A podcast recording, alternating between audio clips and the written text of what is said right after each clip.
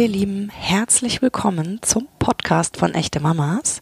Hier ist Marion und ich spreche heute mit einer echten Mama und einer Dula über das Thema Geburt und im Speziellen über das Thema traumatische Geburt.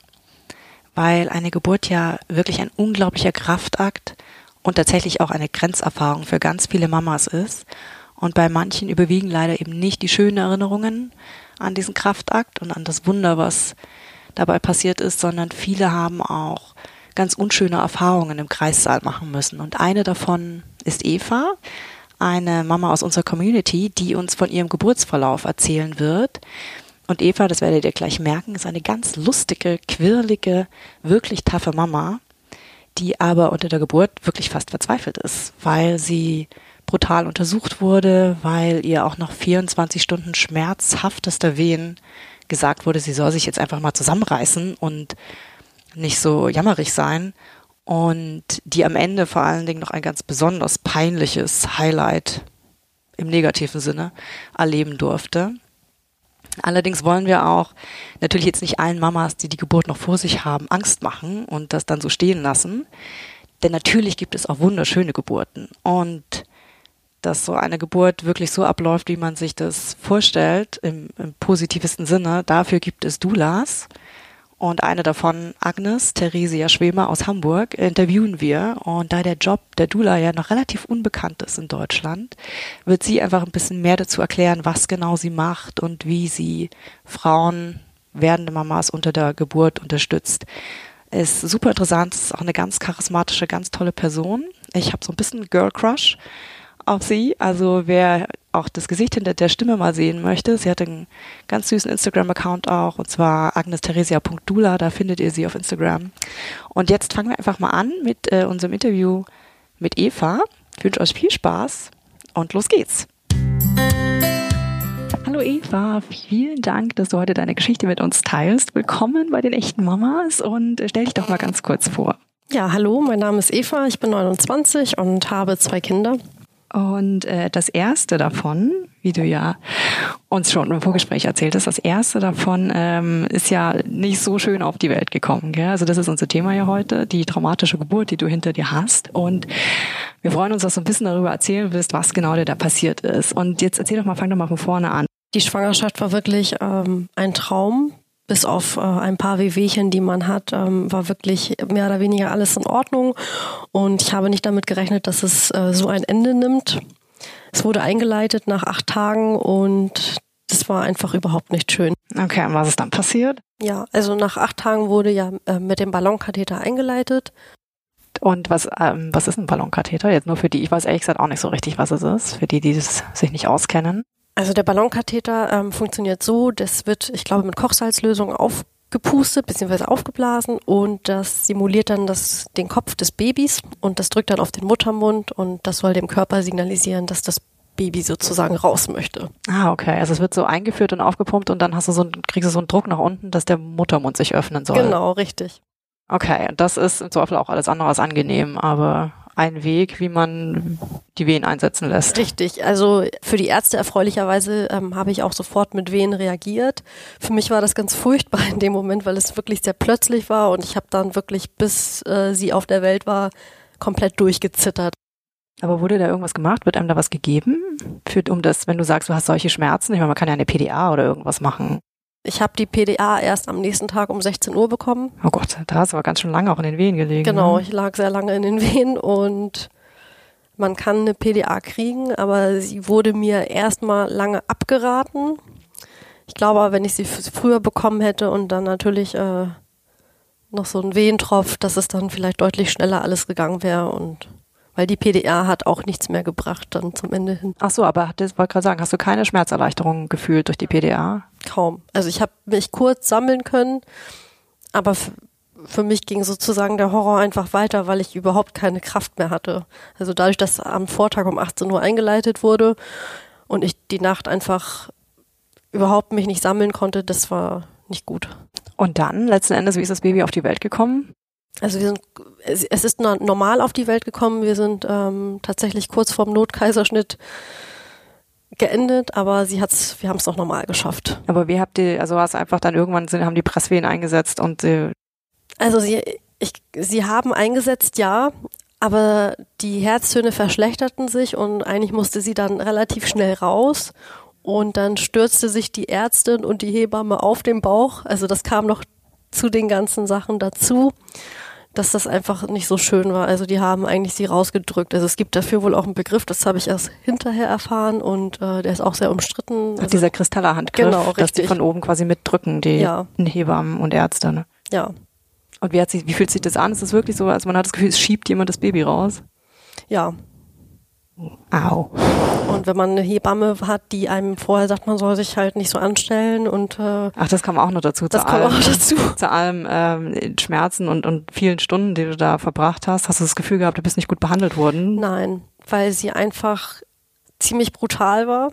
Also es äh, ist eine Verkettung unglücklicher Ereignisse gewesen. Ähm, die Hebamme hat wahnsinnig brutal untersucht und auch die Akte nicht gelesen, dass schon am Vortag eingeleitet wurde, wie die Nacht war. Das wusste sie alles nicht und sie meinte halt zu meinem Partner damals und mir, dass ich mich einfach anstelle. Und das ist einfach Das ist natürlich schrecklich, schön. ne? weil man natürlich unter der Geburt auch so emotional ist und der Sache eh schon so ausgeliefert, weil man überhaupt nicht weiß, was passieren wird. Und dann hast du jemanden, der dir noch sagt, man soll sich nicht so anstellen. Ist natürlich ein Albtraum. Aber hast du das Gefühl, es ist, wir reden ja immer alle von Hebammenmangel und dass die alle so fünf äh, Geburten gleichzeitig betreuen müssen, die Hebammen. Es ist natürlich auch ein Gerenne für die. Die sind ja immer nur ein paar Minuten und sehen an, gehen wieder raus, gehen woanders hin. Hast du das Gefühl, es war auch niemand da, der dich hätte betreuen können oder war die schon da, die war noch nicht nett? Also die hat andere Geburten parallel betreut, ähm, aber also sie war sehr häufig schon da, so ist es nicht. Aber wenn sie da war, war das nicht schön. Ich habe mich einfach nicht gut aufgehoben gefühlt. Ähm, ich hatte zwischendurch sogar, sag ich mal, Angst vor ihr, einfach weil wenn man da so ausgeliefert ist, also ich habe mich wirklich ausgeliefert gefühlt, ähm, einfach weil ich auch wie ein Käfer auf dem Rücken lag. Ja. Und ähm, Ja, man braucht natürlich Zuspruch in so einer Situation. ne? Das ist ja genau das, was man sich wünscht von einer Hebamme, so eine einfühlsame Person, die einem die Hand hält und sagt, das wird schon und du schaffst das. Und, nicht jemand, der einem dann noch zusätzlich Angst macht Ja. zu der ganzen Sache. Und dann gibt's ja wirklich noch ein Highlight, wie du mir vorher erzählt hast. Ja, Ähm, mein Highlight war ähm, an dem Abend, an dem sie auf die Welt gekommen ist, war ähm, der regelmäßige wiederkehrende Tag der offenen Tür. Man kann ja so einen Kreissaal besichtigen und äh, ich musste leider genäht werden, weil es äh, zu einem Dammschnitt gekommen war. Und in dem Moment, in dem ich genäht worden ist, ähm, für alle, die mal beim Frauenarzt waren oder äh, auch so eine Geburt hatten, wo man genäht werden muss, man weiß ja, wie man da, sag ich mal, liegt. auf den Rücken mit Auf- Beinen. Genau. Ähm, ging da gerade die, gingen da gerade die Besucher entlang und die Kreissaaltür öffnete sich. Oh Gott. Weil das ja so stimmt. Die sind natürlich so automatisch, gehen die immer auf, ne? dass man die In nicht dem auch anfassen Krankenhaus muss. Ja. sind die automatisch genau. Äh, und das war natürlich kein schönes Gefühl, weil man möchte natürlich Aber was haben die gemacht? Haben die sofort ein Tuch über dich geschmissen oder irgendwas? Oder alle nur so geschockt sich umgedreht? Nee, also ähm, die sind dann wirklich schnell zu der Tür ge gehuscht, anders kann man es nicht nennen, und haben dann so einen Sichtschutz, den man ja auch schon vorher hätte vorstellen können vor die Tür. Den haben die dann dahingestellt.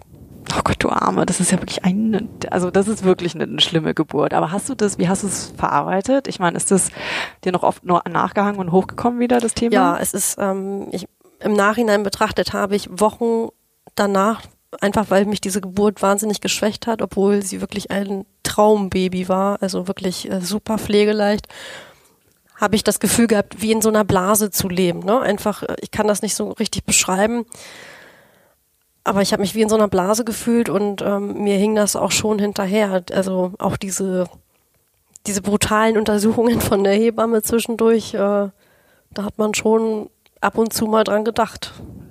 Vielen Dank, liebe Eva, dass du deine Geschichte mit uns geteilt hast. Und wer jetzt denkt, Himmel, da will man ja nie ein Kind bekommen, keine Sorge, auch Eva hat noch ein zweites Baby bekommen und eine echte Traumgeburt erlebt. Und für genau solche Traumgeburten gibt es Doulas wie Agnes Theresia Schwemer, die wir jetzt gleich im zweiten Teil unseres Podcasts hören. Und vorher noch schnell die Info, dass diese Folge heute von dieser gesponsert wird. Die dieser Family Hacks. Dieser ist die Audioplattform, wo ihr natürlich nicht nur unseren Podcast findet, sondern jede Menge andere Podcasts und auch jede Menge Hörbücher, die ich ganz besonders empfehlen kann für lange Autofahrten. Ich bin gerade jetzt am Wochenende mehrere hundert Kilometer mit meinem kleinen Kind auf dem Rücksitz zu meinen Eltern gefahren. Und wie sich alle Eltern oder auch Nicht-Eltern vorstellen können, kann das sehr, sehr anstrengend werden. War es aber tatsächlich dieses Mal nicht, weil wir die ganze Zeit spannende Geschichten von Yakari und seinem Freund Kleiner Donner angehört haben. Und für alle die, denen das jetzt kein Begriff ist, Yakari ist ein kleiner Indianerjunge, der ganz viele lustige Abenteuer mit seinen Freunden und seinem Pony Kleiner Donner erlebt. Und ähm, mein Kind liebt diese Geschichten, liebt natürlich auch, ehrlich gesagt, die, die Videos dazu. Aber es gibt bei dieser eben nicht nur Hörbücher oder Podcasts, es gibt auch jede Menge Family Hacks. Das sind Angebote für Familien. Zum Beispiel gibt's pränatale Musik für alle, die das Baby noch im Bauch haben. Oder es gibt White Noise Geräusche, also so weißes Rauschen, wenn die Babys nicht so richtig einschlafen wollen. Das hilft dann ganz oft. Es gibt Krabbelmusik. Und es gibt auch ganz im Sinne unserer heutigen Podcast-Folge Birth Playlists, also Musiklisten für die Geburt, die man mit in den Kreissaal nehmen kann. Ich habe mich mal ein wenig reingehört, ein bisschen durchgeklickt und muss sagen, es ist wirklich super schöne, ganz entspannte Musik, die man da findet und würde sagen, klickt euch einfach auch mal rein. Die Dieser Family Hacks. Probiert sie selbst aus mit dem Dieser Family Abo. 14,99 für bis zu sechs Premium-Profile. Musik, Hörbücher, Hörspiele und Podcasts für die ganze Familie. Jetzt kommen wir zum zweiten Teil unseres Podcasts. Agnes ist bei uns. Herzlich willkommen. Wir freuen uns sehr, dass du da bist. Agnes ist eine Dula aus Hamburg und sie wird uns jetzt erklären, was genau eine Dula eigentlich ist, beziehungsweise was sie, was sie tut, um werdenden Mamas zu ihrer Traumgeburt zu verhelfen. Also eine Dula ist ja eigentlich ein, ein, sehr, sehr alter Beruf. Es kommt aus dem Altgriechischen und bedeutet wirklich der Frau Dienende. Und ähm, was ich quasi mache, ist nicht, dass ich die sehr wertvolle Arbeit und wichtige Arbeit einer Hebamme ähm, mache, sondern einfach auf psychischer und emotionaler Ebene begleite. Das heißt, ähm, ich finde es eigentlich immer ganz schön, es wirklich so zu formulieren, ich bin eine Freundin, die nicht von deiner Seite weicht. Das heißt, es geht darum herauszufinden, was ist, was lässt dich sicher fühlen. Weil im Grunde genommen ist das ja wirklich das, wo wir uns dann fallen lassen können, um uns dieser unglaublichen Transformation einer Geburt hinzugeben. Und ähm, ja, ich bin quasi wie ein Sprachrohr. Sprachrohr zwischen Partner, falls ein Partner vorhanden ist, Sprachrohr zwischen werdende Mama und Ärzte, Sprachrohr zwischen werdende Mama und Hebamme. Und ähm, ja, weiche, wenn gewünscht, nicht von deiner Seite. Und wer, wer kommt denn zu dir? Also welche Mamas kommen denn zu dir? Ist das einfach jemand, der besonders Angst hat vor der Geburt oder der eine schlimme Geburt hinter sich hat? Ja, es ist wirklich, das ist von bis. Also es lässt sich gar nicht so pauschalisieren. Also ich glaube, es ist wirklich ähnlich wie eigentlich jeder Beruf, der sehr intim ist und sehr berührend ist, dass es ganz viel einfach über Empfehlung geht. Weil wenn sich eine Frau gesehen gefühlt hat, wird sie eher darüber sprechen. Ähm, und das sind Frauen, die sich einfach wünschen, wirklich selbstbestimmt gebären zu können. Es sind aber auch gerade bisher in Deutschland, weil dieser Beruf noch so unbekannt ist, sage ich mal, hier in Hamburg vor allem.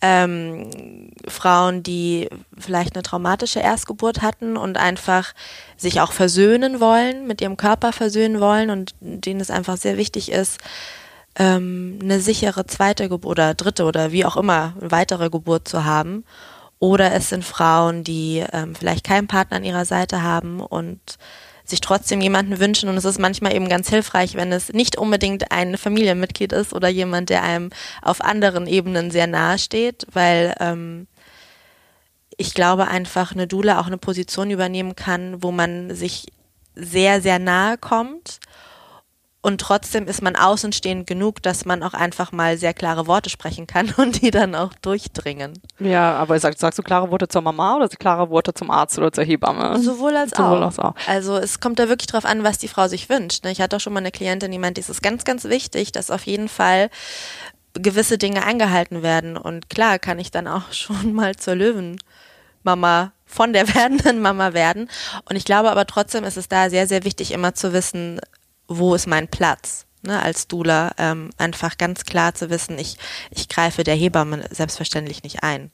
Ich wollte gerade sagen, das ist natürlich hilfreich, das stimmt schon, wenn man was jeder wünscht sich natürlich gefühlt den Partner an der Seite, aber der ist ja genauso hilflos wie man selber. Also im Genau. Zweifel weiß der auch nicht, was jetzt passiert oder warum was passiert oder was jetzt angebracht ist, ob das jetzt okay ist, wie die Hebamme mit einem spricht oder umgeht.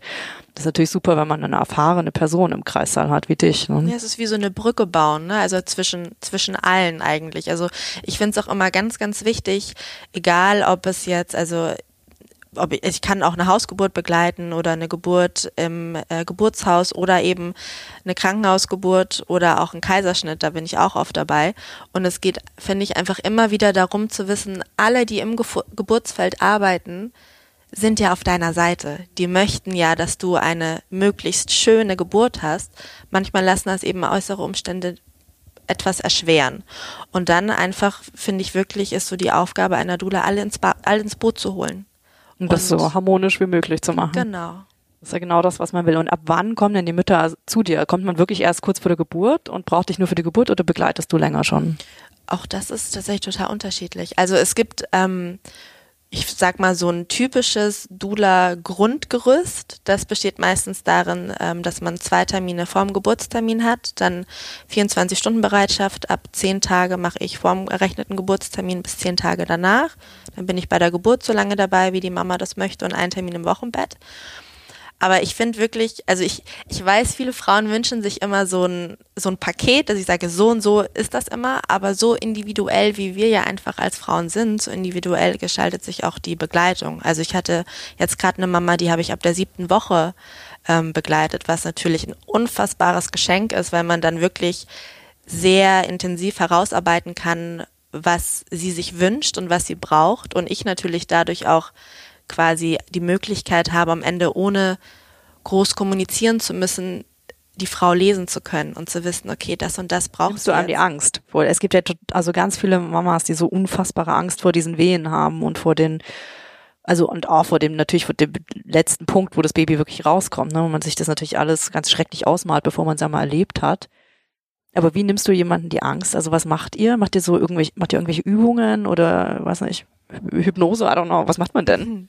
Ähm, auch das ist wirklich ganz unterschiedlich. Also bei mir kommen ja auch einfach verschiedene Punkte zusammen. Also ich bin einmal, ich bin Yogalehrerin, ich bin Meditationslehrerin, ich bin Traumatherapeutin. Also ich ähm, kann, glaube ich, ganz gut verschiedene Türöffner anbieten. Und manche Frauen gibt es, die wollen wirklich einfach sprechen. Also da ist es manchmal einfach unglaublich wichtig, diese Ängste mal wirklich auszusprechen, ihnen Namen zu geben, dass das nicht nur irgendwelche Gespenster im Kopf sind.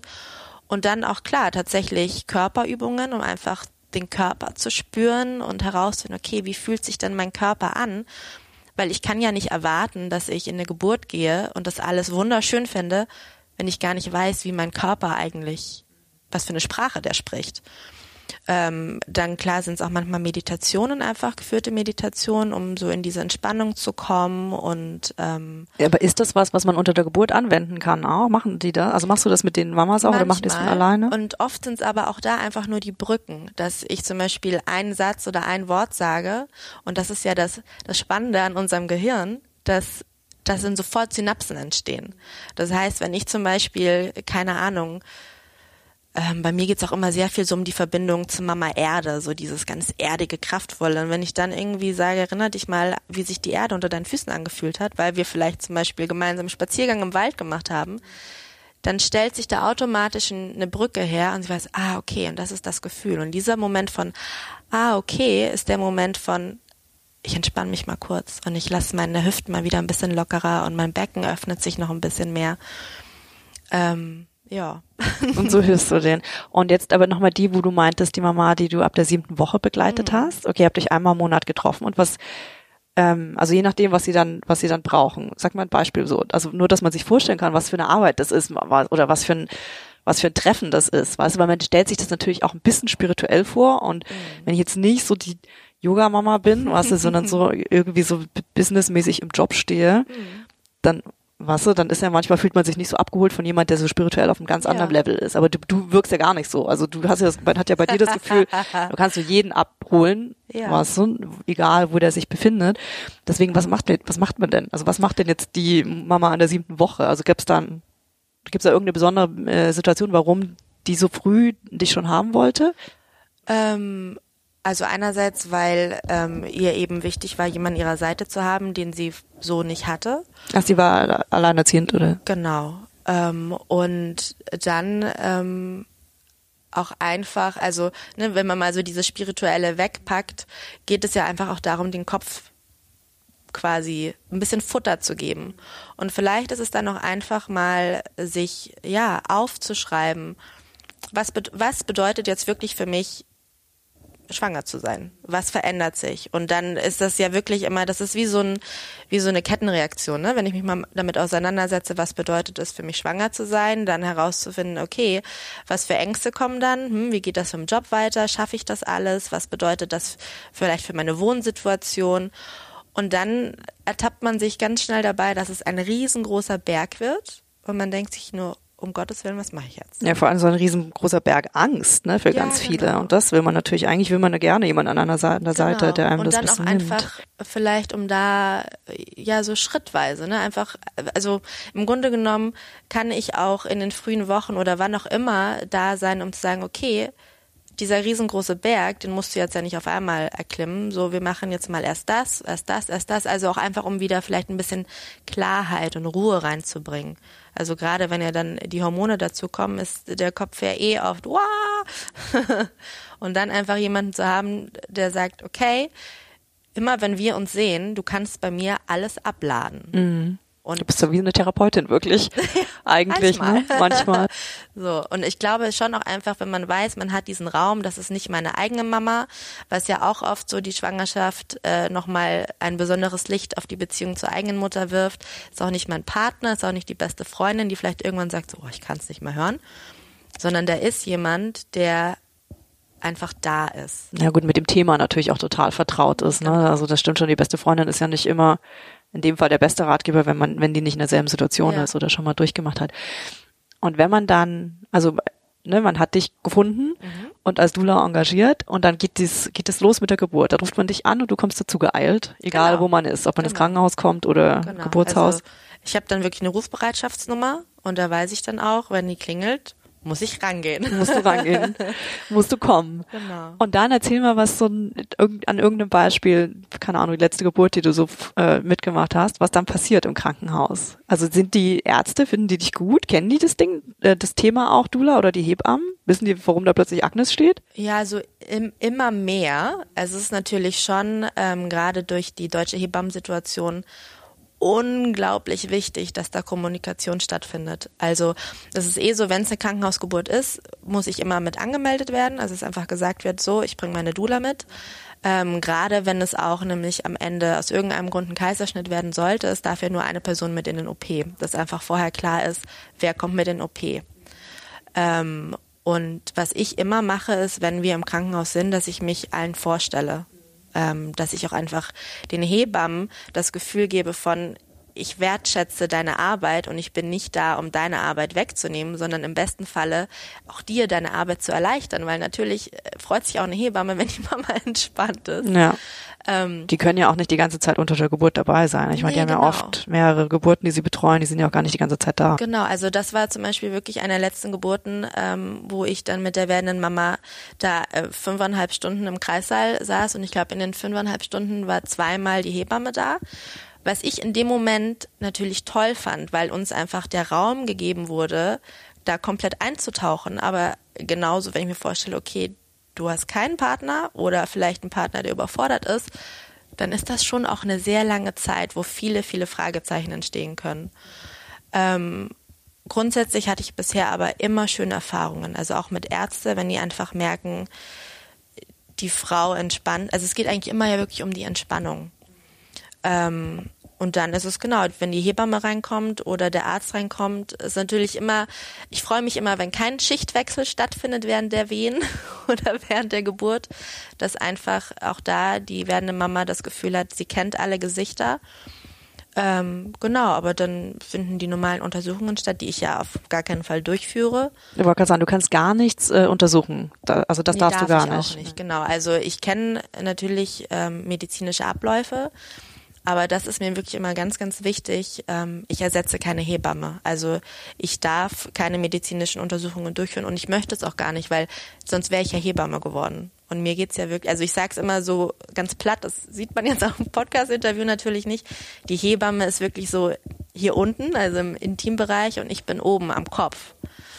Ähm, und Genau. Und dann, aber dann äh, geht's, also ne, man ist dann im Krankenhaus und die Wehen setzen ein und werden immer äh, kürzere Abstände und es wird immer schlimmer. Mhm. Und was machst, also du, was machst du dabei? Du bist einfach dabei, begleitest oder gibt's auch? Ne, man stellt sich natürlich dann wie gesagt jetzt sehr spirituell vor, dass da keine Ahnung, äh, dass du eine Musik mitbringst oder das Räucherstäbchen oder keine Ahnung. Was, also Räucherstäbchen was, sind selten was? Nee, aber, ich weiß schon, ist ja der Kreis halt, aber weißt du, was ich meine? Man stellt sich natürlich wahnsinnig spirituell vor. Erklär, erklär mal, was was abläuft. Es ist tatsächlich eigentlich, also ich glaube, es ist so spirituell, wie du es haben möchtest. Also klar ist auch vorher schon die Frage, okay, was ist dir wichtig im Kreißsaal zu haben? Also ich arbeite ja auch immer mal gerne so vorweg dann irgendwie mit so Zeremonien, quasi wie ne Mama Blessing, was ja so ähm, Babyparty ist, aber ein bisschen anders. Das stimmt, das stimmt. Da müssen wir eigentlich auch mal einen Podcast dazu machen. Genau. Ich habe ja bei dir mal so eine Baby Mama Blessing mitgemacht. Das ist auch wirklich was ja, Tolles. Ist total schön. Und dann klar, wenn dann da irgendwie Geburtssteine oder eine Geburtskette gebastelt wurde, dass das mitkommt oder ich sag meinen Mamas tatsächlich immer, stell dir eine Playlist zusammen von all den Liedern, die dich irgendwo abholen und wo du sagst, ja, wir schaffen das. Und genau, da mache ich meistens Musik an. Also ab dem Moment, wo ich weiß, das ist der Kreissaal, in dem wir bleiben werden, versuche ich es der Mama dort so angenehm wie möglich zu machen. Das heißt, ähm, Musik an, die sie möchte, vielleicht eine Wärmflasche, die sie möchte, ähm, Tee, Wasser. Also ich frage doch mal, okay, gibt es ein bestimmtes Getränk, was du dann trinken möchtest? Das bringe ich dann alles du bist mit. Einfach quasi die wie, wie die wie die Geburtsassistentin, die dafür sorgt, dass es einem gut genau. geht. Und dann ja. ist es aber auch davon bis. Super. Manchmal mhm. reicht es, dass ich einfach nur da sitze. Manchmal turne ich auch die kompletten Wehen mit der Mama rum. Ah, okay. Massiere den Rücken, ähm, ne, mit so einem Reboso-Tuch, ähm, so locker ein bisschen die Hüfte, drückt die Hüfte von bis. Also ich habe auch schon Geburten gehabt, da hatte ich am nächsten Tag echt Muskelkater, weil ich einfach die ganze Zeit am Drücken und Massieren war. Ähm, ich habe mit meiner mit meiner Mama auch schon mal nur getanzt. Ich, die war so ganz bewegungsfrei, die konnte gar nicht liegen. Und dann haben wir eben geschaut, okay, was können wir in den Wehen machen? Und dann war es am Ende tanzen. Das heißt, wir haben immer zu irgendwelchen Liedern getanzt und gewippt und getönt gemeinsam. Das ist auch oft, gerade wenn es eine Erstgeburt ist, trauen sich die Frauen gar nicht so ähm, diesen Impulsen des Körpers nachzugeben. Und auch da animiere ich dann einfach. Wenn ich merke, die Frau möchte tönen, aber sie, sie traut sich nicht, dann töne ich halt mit ihr. Weil das ist immer so, wenn da eine Frau steht, die mal laut rumtönt oder, oder seufzt oder was auch immer, dann traut sich die andere tendenziell eher mitzumachen. Ja, das stimmt. Das ist natürlich echt eine Ausnahmesituation. Ne? Man hat so wenig Kontrolle über, genau. über diesen ganzen Vorgang, dass man, klar, ich kann mir das schon vorstellen, wenn man dich dabei hat, dann ist es natürlich einfacher. Einfach nur, weil du das alles kennst und einfach machst. Ne? Wenn natürlich dann mein Freund daneben steht oder der Mann, der, da hat man natürlich wahrscheinlich wirklich Hemmungen etwas. Ja. Ja, äh, selbst, da so zu, keine Ahnung, zu summen oder selbst zu singen. wenn der Mann da ist, ne, ja. auch dem einfach immer mal wieder sagen, so, jetzt, jetzt komm her. Also ihn da auch mit einzubinden. Ähm, und ja, sich einfach diesem Wunder hingeben zu können, sich trauen, dem hingeben zu können und im Grunde genommen wirklich immer wieder, wenn diese Punkte kommen von, oh Gott, ich kann das nicht und ich habe so eine Angst, was immer irgend, also mir ist, glaube ich, noch keine Geburt begegnet, wo Angst kein Thema war, dann einfach zu wissen, so, okay, guck mich an, guck mich an, ich bin da und wir schaffen das. Ja, das ist genau das, was man will, natürlich, ne? Genau. Jemand, der einen da so unterstützt. Und sag mal, wie du zu diesem Job gekommen bist. Es ist ja schon eher, eine Berufung als ein Beruf, mhm. weil natürlich ja wie bei den Hebammen aus wird ja im Zweifel nicht sonderlich wahnsinnig gut bezahlt, man wird nicht reich damit. Und es ist ja auch keine geregelten Arbeitszeiten, ne? Du musst ja rufbereit sein, wenn es genau. losgeht. Also das sind ja alles so Faktoren, die jetzt nicht sagen, das ist so der einfachste Job der Welt. Mhm. Wie, wie hast du dich entschlossen? Aber vor allem, man kennt es ja auch in Deutschland gar nicht. Wie, wie bist du dazu gekommen? Ja, es hat echt mich gefunden. Also ich habe ja vorher was ganz anderes gemacht. Ich bin eigentlich gelernte Maskenbildnerin und hatte irgendwie ein 55-Stunden-Job. Ähm, also ich bin so in die Werbe- und Filmbranche reingerutscht und habe dann auf einem eher spirituelleren Weg ähm, vor fünf Jahren eine Yogalehrerausbildung gemacht und habe dann ein halbes Jahr später meinen Job hingeschmissen und bin ein Jahr auf Reisen gegangen. Und habe dann tatsächlich in Lateinamerika zum ersten Mal bin ich mit diesem Beruf in Berührung gekommen, wo es ja quasi noch ursprünglicher einfach gelebt wird und habe damals aber gar nicht wirklich gemerkt, was das mit mir macht. Ich habe nur gemerkt, hm, irgend, irgendwas berührt das in mir. Und dann ähm, zurück in Deutschland hat eine Freundin von mir sehr schnell ähm, Kind bekommen. Und ich weiß nicht, ich habe dieses kleine Würmchen auf dem Arm gehalten und guckte sie an und habe es selber nicht verstanden, aber meinte zu ihr, du, ich glaube, ich bin eine Dula. Und wusste überhaupt nicht, was das dann in dem Moment bedeutet und habe dann ähm, eine Neuseeländerin in Berlin kennengelernt. Also muss, man muss auch da sagen, der Unterschied zwischen Hamburg und Berlin ist dann immer sehr interessant, weil in Berlin ist das zum Beispiel schon viel ähm, verbreiteter als in Hamburg, dieser Beruf. Und konnte bei ihr dann die Ausbildung noch machen und so ging das dann irgendwie immer weiter. Und eigentlich gerade so seit dem letzten Jahr merke ich, dass ich immer mehr äh, gar nicht sage, ich arbeite als Dula, sondern wirklich, ich bin Dula. Also ich glaube, das findet einen einfach. Und ich, ich weiß gar nicht, ich kann mir gar nicht vorstellen, was ich die letzten 31 Jahre getan habe. Also ich liebe diesen Beruf. Und sag mal noch, ähm, wenn man dich jetzt äh, buchen möchte, was kostet es? Was kostet eine Dula-Begleitung? Äh, auch da von, also es fängt schon bei 500 Euro an. Ähm, ich versuche immer wieder, ähm, es nicht am finanziellen Scheitern zu lassen, sondern möglichst jeden Frauen das irgendwie zu ermöglichen, weil ich es einfach wirklich so wichtig finde. Ähm, weil oftmals, ich meine, gerade momentan ist ja irgendwie sehr so ein Thema, ähm, dass Frauen anfangen, sich trauen, darüber zu sprechen, dass sie eine traumatische Geburt hatten oder dass die Behandlung vielleicht nicht so stattgefunden hat, wie sie sich gewünscht hätten. Und da ja auch einfach, ich meine, es fängt ja schon alleine damit an, wo, wo beginnt Übergriffigkeit? Ne, ist es vielleicht schon das, hat sich der Arzt dir vorgestellt persönlich, bevor er eine Untersuchung bei dir vorgenommen hat? Wurde, wurde dir immer gesagt, was jetzt gerade getan wird?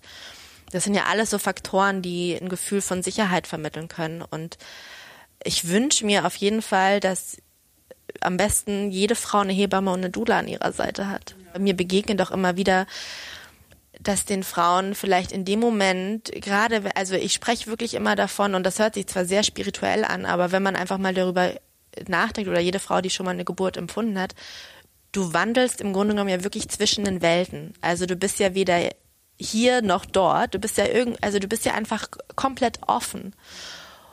Und dann in dem Moment die Worte zu finden oder auch noch die Kraft zu, zu finden, zu sagen, so stopp, das tut mir gerade nicht gut, ist einfach, also es erfordert, glaube ich, sehr viel Mut und auch sehr viel Selbstkenntnis, das dann in dem Moment so artikulieren zu können. Nee, man gibt natürlich auch sehr viel Würde ab, ne? wenn man da so liegt wie der Käfer auf dem Rücken und ja, jemand genau. kommt einfach und, und, untersucht einen in seinen intimsten Stellen und so. Das ist, ist schon schwierig, da in dem Moment zu sagen, so, das tut mir jetzt gerade weh oder wieso, ne, wer sind sie eigentlich? Ja, genau. Wenn man sich nicht vorgestellt hat, ne, das, das stimmt schon. Aber wie wunderbar, wenn es Menschen wie dich gibt, die einem dann helfen. Tatsächlich. Ja, super. Gibt's noch irgendwas zu erzählen, wo du meinst, das muss man unbedingt wissen über den Beruf oder die Berufung Dula? Im Grunde genommen ist ja der Beruf der Dula oder die Berufung der Dula dieses ursprüngliche mit miteinander gebären, ne? so im Kreis von von Frauen, die die das kennen und die dir sagen können, okay, nimm meine Hand und wir schaffen das. Ein wunderschönes Schlusswort. Vielen Dank, Agnes, dass du da warst und Danke uns erzählt hast von, äh, von deinem Leben und was du tust und wie du uns Mamas hilfst. Und ähm, ja, vielen Dank. Bis bald. Dankeschön. Tausend Dank auch an Agnes, die so eine wahnsinnig tolle Frau ist mit einer ganz, ganz warmen Ausstrahlung. Und ähm, ich wünschte, ihr könntet sie sehen und nicht nur hören. Ich auf jeden Fall hätte Agnes sehr gerne an meiner Seite, sollte ich jemals wieder ein Baby bekommen. Und ich hoffe, ihr hattet eine gute Zeit, habt was mitgenommen aus diesem Podcast, auch wenn das Thema ein bisschen schwierig ist. Ich hoffe, niemand hat Angst, dem die Geburt jetzt noch bevorsteht. Denn es ist eigentlich genau so, wie Agnes immer sagt, alle Ärzte, alle Hebammen, alle Menschen, die um euch rum sind unter der Geburt, haben am Ende des Tages ja nur ein Ziel. Alle wollen das Baby so schnell, so einfach und so gut wie möglich in die Welt bringen. Also traut euch zu sagen, wenn irgendwas euch nicht gut tut oder ihr euch nicht gut behandelt fühlt und Wenn ihr vorher schon wisst, dafür werdet ihr keinen Kopf haben, dann wisst ihr hoffentlich spätestens jetzt und nach diesem Podcast, dass es Doulas wie Agnes gibt, die euch beistehen werden und euer Sprachrohr sein können, wenn euch die Worte fehlen unter der Geburt. Nächste Woche gibt es dann wieder meine liebe Mitgründerin Miriam. Die spricht zum Thema Schreikind mit Experten und das ist ja auch ein ganz wichtiges Thema, wo ganz viel Unwissenheit herrscht und vor allen Dingen Tipps immer willkommen sind. Also abonniert uns, dass ihr keine Folge verpasst und schreibt uns auch gern, wenn es ein Thema gibt, über das ihr noch was hören wollt. Am besten unter podcast.echtemamas.de. Tschüss!